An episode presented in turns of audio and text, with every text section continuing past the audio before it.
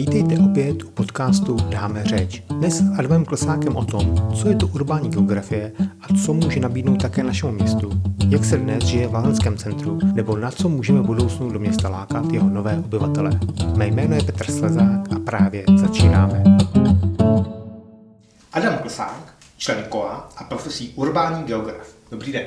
Dobrý den. Na úvod mi to nedá, abych se zeptal, co vlastně přesně znamená sousloví urbání geografie? To je skvělá otázka, já jsem na ní poměrně jako zvyklý, protože na tohle se ptá většina lidí. Většina lidí neví, co přesně si tady pod touhletou profesí vlastně představit. Já bych to uvedl trošku šířeji. Já jsem vzděláním ne přímo urbání geograf, vystudoval jsem geografii a kartografii obecnou. Mm-hmm. Kartografie, to si myslím, že je jasnější. Mm. To je prostě eh, činnost, která se zabývá tvorbou nebo analýzou map. A potom jsem se specializoval na geografii sociální a regionální rozvoj. Mm-hmm. Sociální geografie se zabývá převážně obyvatelstvem, regionální rozvoj ten je asi jasný.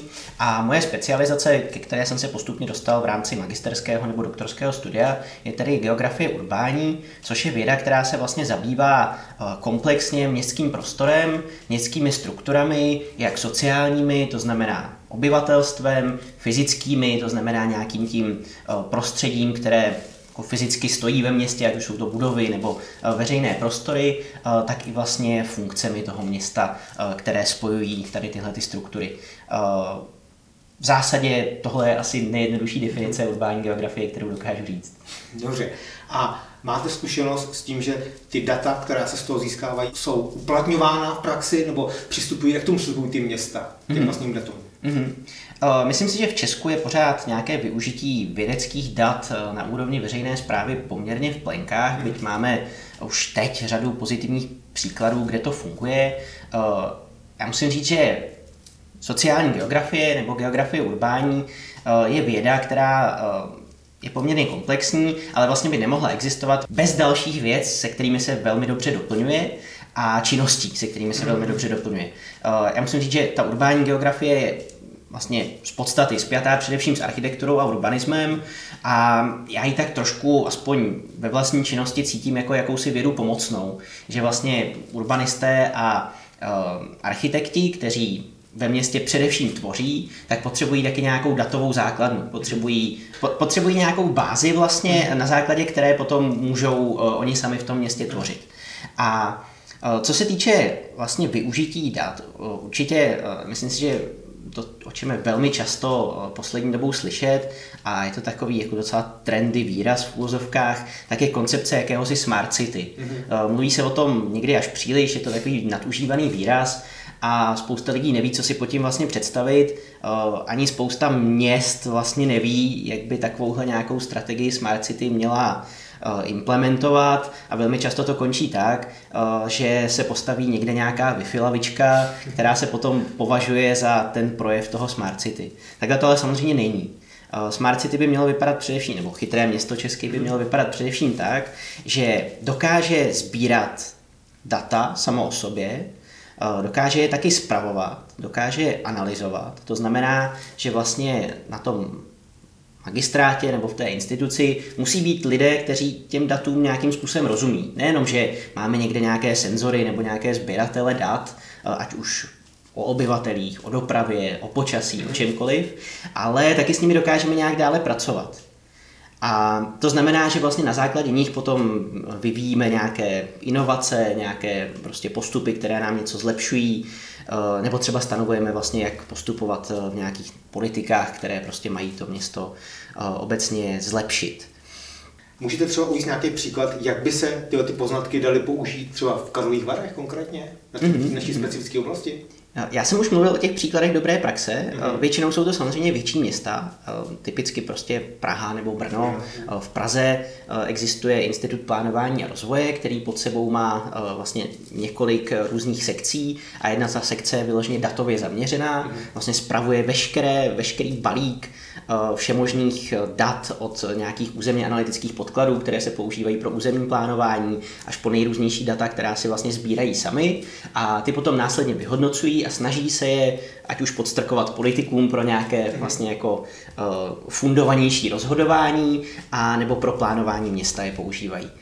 V Brně je maličko jiná strategie, tam vlastně přímo magistrát má pod sebou odbor participace, což je velmi pěkná věc, protože zapojování obyvatel do nějakého plánování nebo fungování města u nás taky pořád není úplně běžná praxe. A pod odborem participace funguje oddělení analýz a evaluací, které se opět zase zabývá daty, které město sbírá. Mhm. A vlastně tvoří nejrůznější studie, na základě kterých je potom uh, možno, možno město rozvíjet. Ale nejsou to jenom velká města, se kterými se srovnává poměrně špatně, v případě prostě už ani ne 50 tisícových Karlových varů, ale i třeba taková Jihlava, prostě má, pokud vím, jako velmi pěkný přístup ke sbírání prostorových dat a i tam bychom se třeba mohli inspirovat. V čem konkrétně nebo v jakém A v čem, v čem konkrétně? Eh, typicky si myslím, že jsou to například eh, ta data o obyvatelstvu, že je dobré vědět, kdo ve městě vlastně žije a na základě toho tvořit například projekce, eh, různé scénáře, jak se to město může vyvíjet, abychom pracovali s migračními daty, abychom pracovali s tím městem nějak s demografickými daty, kde vidíme, jak nám populace například stárne, kolik budeme potřebovat zařízení pro seniory nebo naopak škol, školek, eh, v nějakých vlastně jako dalších vlnách, které nastanou, migrační data, abychom věděli, kam se nám lidi stěhují. Ono velmi často koukáme na to, že třeba se Karlovy Vary papírově vylidňují, ale my vlastně nevíme přesně, kam ti lidi odcházejí, protože na ta data se nikdo nekouká. A velmi často, když potom to město vezmeme v nějakém širším kontextu, eh, včetně vlastně jeho širšího zázemí, tak zjistíme, že ty lidi třeba neodchází nikam daleko. Samozřejmě mladí lidé, kteří odchází na vysoké školy nebo někam za prací, tak ti zpravidla jako odchází do nějakých větších eh, jader celorepublikových typu Ústí, Plzeň, eh, Praha, Brno možná až ale eh, třeba lidé, kteří si zakládají rodiny, tak většinou odcházejí jenom třeba do zázemí toho města. Mhm. Tudíž vlastně nějaký jako širší metropolitní region vlastně neopouští a pořád jakoby částečně na to město zůstávají navázáni a byť my je nemáme papírově registrované jako obyvatele, tak s nimi vlastně stále musíme pracovat. Jo, a to, tohle to je třeba typický jako příklad nějakých dat, na které není těžké se podívat, ale přitom, eh, přitom je vlastně máme poměrně snadnou dispozici, protože tohle jsou typická data, které Český statistický úřad, úřad sbírá a není problém vůbec se k ním dostat. Další takováhle data jsou pak typicky data dopravní, kde můžeme mít nejrůznější senzory, které nám počítají ať už intenzitu dopravy, nebo třeba využití, využití městské hromadné dopravy, na základě, kterého potom, na základě kterých potom může probíhat třeba nějaká optimalizace linek nebo něco takového. Byť věřím, že to tady třeba místní dopravní podnik už asi využívá, jo, na takovýhle typ dat. Jste karlovarský rodák a žijete v lázenském centru. Hodně často slýcháme o jakémsi odtržení této lokality od zbytku města, o jím pozvolním vylidňování. Jak to vidíte vy jako insider? V čem jsou podle vás hlavní problémy a specifika tohoto, této části města?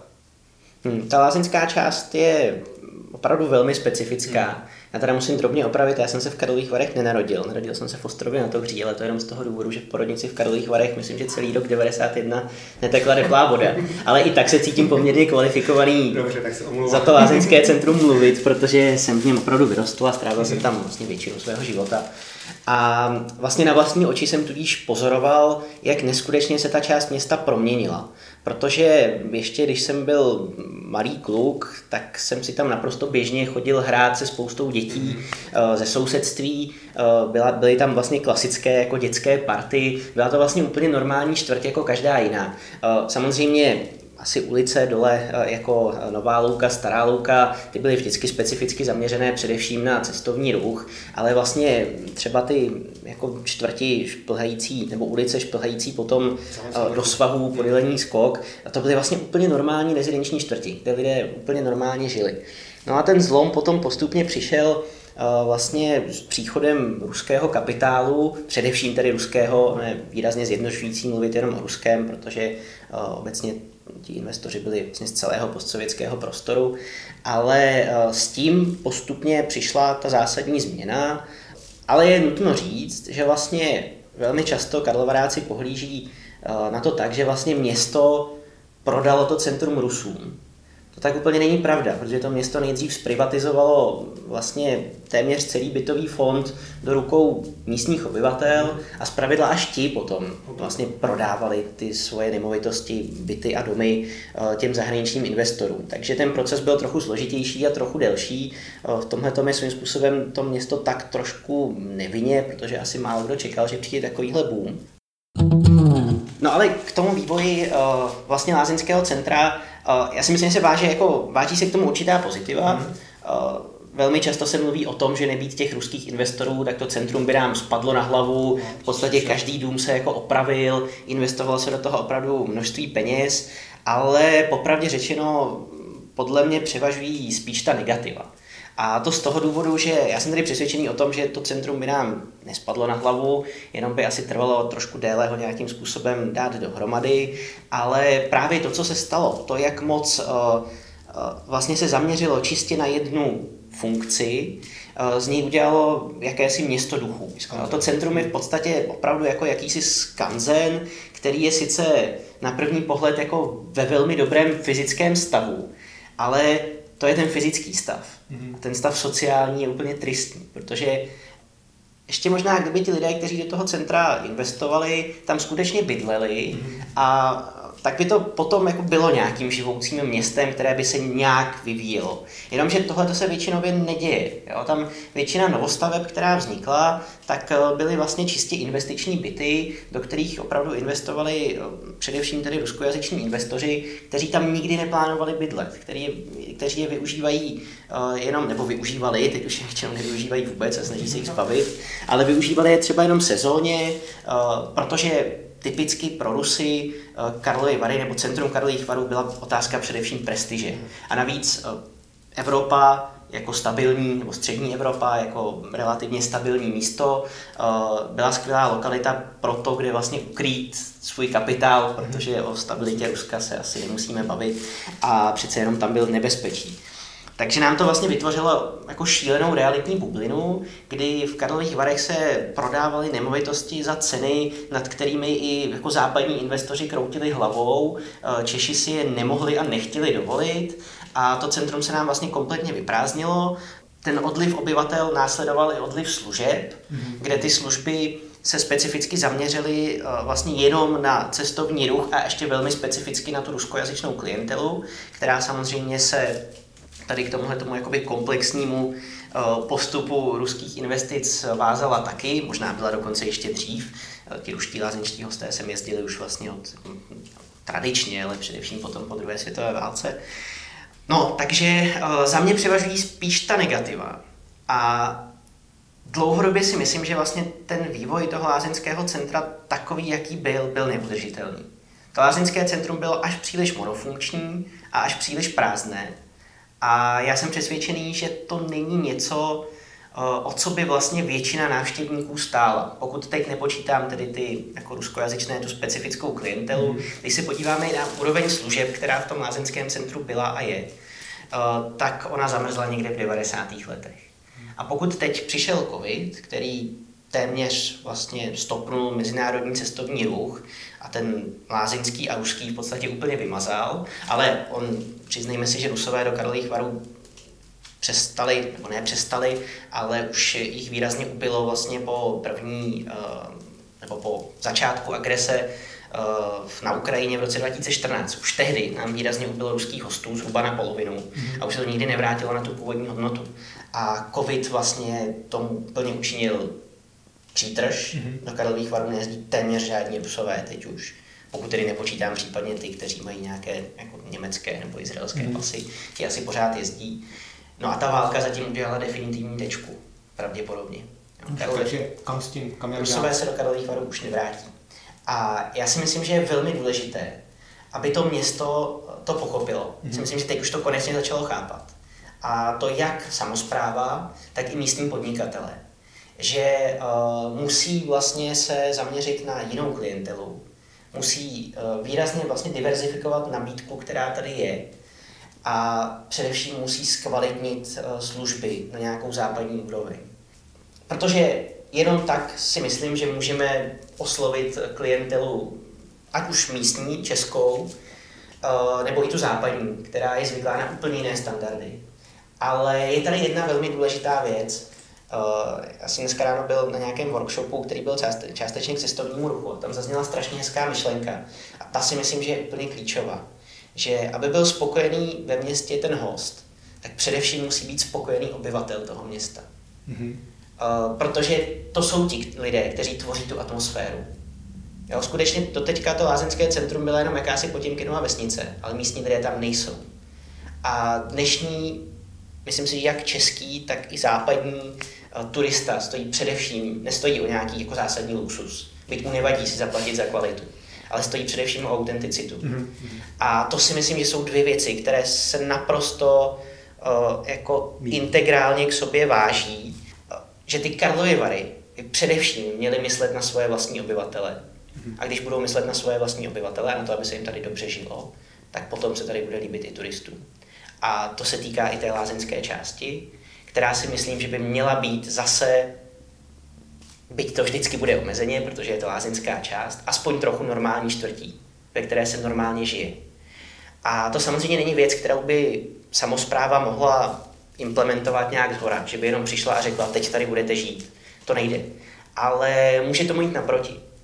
Eh, může tomu jít naproti nejrůznějšími aktivitami, ať už jsou to eh, nějaké kulturní akce, které se tam budou konat mm. a které obyvatelé města zase dostanou zpátky do té lázeňské části, o které si už 20 let myslí, že dávno není jejich. Ono se to v poslední době trochu děje. Mm-hmm. Myslím si, že Karlovarské kulturní léto, byť k němu můžu mít výhrady, tak je docela hezký příklad toho, že i místní si najdou zajímavé aktivity v tom uh, lázeňském centru. Moc se mi líbí, jak se třeba oživily dvořákovy sady. To, že si tam lidi můžou sednout, to, že už uh, tak uh, striktně nedohlížíme na to, aby někdo náhodou nepřelezl plůtek uh, do parku a, a nedělal tam nějakou zakázanou aktivitu, to, že tam lidé prostě přirozeně tráví volný čas to je skvělá věc. Další věc je, že si myslím, že by se tam mohly, anebo měly přesouvat některé služby, které jsou koncentrované vlastně jenom hmm. tady, anebo třeba kolem krajského úřadu. A podle mě třeba z urbanistického hlediska umístění krajského úřadu tam, kde je, je největší katastrofa Karlových varů snad po revoluci. Jo, to je prostě průšvih neskutečný, protože my jsme tam vystavili nějakou katedrálu v poušti, tam stojí něco kde si jako v poli, prostě daleko za městem. Já vím, že se tam dá dobře zaparkovat, hmm. ale to je jediná výhoda toho areálu. Uh, tím jsme vlastně vymístili spoustu funkcí, za kterými by lidé mohli přirozeně chodit sem, někam, do centra města, anebo i do jakýchkoliv dalších normálních čtvrtí, které tím můžeme oživit. Tak jsme to prostě vymístili kam si jako do polí za město ale vlastně to, že lidé tráví volný čas, pracovní čas eh, ve všech částech toho města je klíčové pro to, aby nebyli monofunkční, aby neměli jenom jednu funkci, aby nějak žili, aby se nám v nich, z nich prostě v noci nestávaly ta města duchů. A co třeba dopravní obslužnost? Dopravní obslužnost je samozřejmě taky důležitá. Mm-hmm. A rozumím, že v tom lázeňském centru je problematická. Protože tam máme řadu pěších zón, ale ty máme v podstatě jenom dole kolem řeky. Jo. Mhm. Já jsem teda přesvědčený o tom, že není nějaké jako základní lidské právo vyjet všude autem. A byl bych mnohem radši, byť sám jsem motorista, jezdím autem, ale zase nemám pocit, že bych úplně nutně musel zaparkovat úplně všude. Ale opravdu bych si přál, aby se nám tady rozvíjely možnosti nějaké jako alternativní dopravy, eh, které byť jsem si vědom toho, že auto je taky částečně otázka nějakého statusu, takže my určitě jako nedostaneme všechny obyvatele z aut, mm-hmm. to se nám nikdy nepodaří. Ale Karlovy Vary jsou městem, které není velké. Si myslím, že to může být typický příklad města, to je taky takový oblíbený urbanistický koncept města krátkých vzdáleností. Tady se dá velmi dobře chodit pěšky, mm-hmm. Ale samozřejmě ne každý může chodit pěšky. Já když můžu třeba, tak se jako moc rád po tom městě projdu, protože je krásné. Ale ne vždycky na to má člověk čas. A velmi rád bych si třeba půjčil kolo, kdyby byla možnost uh, využívat sdílená kola. To je třeba jedna věc, která by lidem, kteří nemají problémy s pohybem, si myslím velmi jako usnadnila pohyb po lázeňském centru. Ten projekt už tady jednou byl. Ten no. projekt už tady byl no. a já doufám, že se zase objeví znovu. Byl bych moc rád, kdyby tohle šlo. Další věc je, že samozřejmě není asi reálné, aby do Lázeňského centra nebo eh, po těch vlastně osách kolem řeky zajížděly autobusy velké, mm-hmm. ale myslím si, že by úplně klidně šlo rozvinout uh, vlastně dopravu, která by byla založená na nějakých menších mikrobusech, uh, třeba elektrických, mm-hmm. aby mhm. nějak, nebo plynových, nebo já nevím, jaká technologie uh, převáží a bude nejekologičtější, ale každopádně by to měla být nějaká taková, která nebude znečišťovat ovzduší, které je v Lázeňském centru samozřejmě důležitou věcí a, a ta by pomohla uh, vlastně tady ty hůře dostupné lokality nějak obsloužit. A mohla by třeba jezdit s větší intenzitou, mm-hmm. protože myslím si, že typicky jako problémem karlovarské veřejné dopravy je, že my tady máme několik páteřních linek, které jsou extrémně vytížené, jezdí tam skutečně ty velké autobusy, uh, máme tam krátké intervaly, ale pak jsou tady prostě linky, uh, které jezdí jednou po čtyři hodinách. On tam sice jede ten velký autobus, ale je stejně prázdný. A v podstatě to vůbec jako nemá smysl pro většinu asi uživatelů toho města na ten autobus čekat. Já se nedivím, že ty lidi potom radši sednou do auta. Ještě k tomu centru. Eh, mluvili jsme o tom, jak tam vlastně vrátit nějaké funkce mm-hmm. nebo ne, kulturu, ale samozřejmě důležitá věc, pokud bychom chtěli, aby to lázeňské centrum bylo živoucí, tak je taky, jak tam dostat zpátky lidi. A obecně Karlovy Vary mají jak už jsme na to narazili, problém s tím, že se dlouhodobě vylidňují. Jsou tady poměrně drahé nemovitosti, nebo dlouhou dobu byly. Chybí tady vysoká škola, na kterou by vlastně absolventi středních škol mohli pokračovat, tudíž i když třeba v Karlových Varech by chtěli zůstat, tak stejně pokud chtějí studovat, musí Karlové Vary minimálně na nějaké tři nebo pět let opustit. A pak tady taky velmi často chybí kvalifikovaná a dobře placená práce. Nicméně svět se poměrně dynamicky mění. V poslední době se hodně mluví o tom, že, a myslím si, že i COVID nás to uh, učí, nebo naučil částečně, že vznikají vlastně nové formy práce, které už nejsou nutně vázány na nějaké místo výkonu hmm. toho práce. Uh, nemusí to být jenom vlastně činnosti v IT a podobných vlastně oborech. Uh, myslím si, že COVID nám velmi dobře ukázal, že spousta práce se dá dělat z domova. A Tohleto je podle mě velmi důležitá věc, se kterou bychom do budoucna měli pracovat, protože Karlovy Vary mají nádherné fyzické prostředí. Ať už jde o přírodu, nebo architekturu, nebo kvalitu ovzduší. V Karlových Varech se prostě dobře žije. Mm-hmm. Je to město poměrně optimální velikosti, kde nechybí v podstatě skoro žádné služby, byť jsme mluvili o těch platech a tak podobně a o nějakých vysokých školách, ale tohle nejsou věci, které by lidé, kteří pracují z domova, potřebovali. Ty potřebují školky a školy pro své děti, potřebují mít kde nakoupit, potřebují mít kulturní vyžití, potřebují mít kam chodit na kvalitní kávu nebo víno nebo něco takového. A já si myslím, že Karlovy Vary tohle všechno nabízí a do budoucna toho budou společně se zkvalitňováním služeb a orientací, dejme tomu, někam na západ a západní kvalitu služeb eh, se budou jenom zlepšovat. A eh, já si myslím, že my tyhle ty lidi můžeme do Karlových varů velmi úspěšně lákat. Pokud jim zajistíme to všechno, co k životu potřebují. Protože když si vezmeme, jak rostou ceny nemovitostí v Praze nebo dalších velkých městech, jako je Brno nebo Plzeň, kde většinou ti jako nejvíce kvalifikovaní lidé pracují, tak to je ještě naprosto nesrovnatelné s tím, co se děje v Karlových Varech. Myslím, že ceny nemovitostí v Karlových Varech byly nejvyšší snad, nebo aspoň relativně nejvyšší někdy kolem roku 2011, kdy vrcholil nějaký jako boom výstavby a těch ruských investic. A tenkrát opravdu si myslím, že ceny nemovitostí v Karlových Varech a v Praze byly skoro srovnatelné, což bylo úplně absurdní jako vzhledem k poměru platu. Ale dneska už je i pro jako velmi dobře vydělávajícího člověka nebo velmi dobře nadprůměrně vydělávající rodinu v Praze v podstatě nemožné si koupit byt. Nebo nedej bože dům. To, to skoro nejde.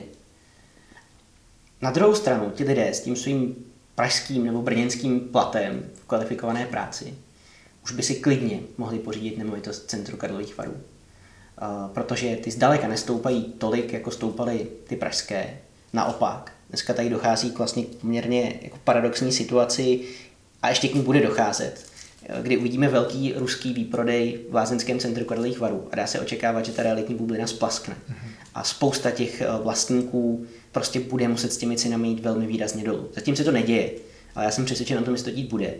Ale už teď ty ceny, které tady jsou, tak jsou nastavené tak, že pro člověka opravdu s nějakým, jakoby, dejme tomu, ajťáckým platem uh, jsou akceptovatelné.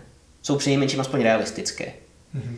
A samozřejmě je velmi důležité i to, aby měli kde bydlet, nebo především, aby měli kde bydlet lidé, kteří tady v Karlových Varech jako působí, jako žijí dlouhodobě.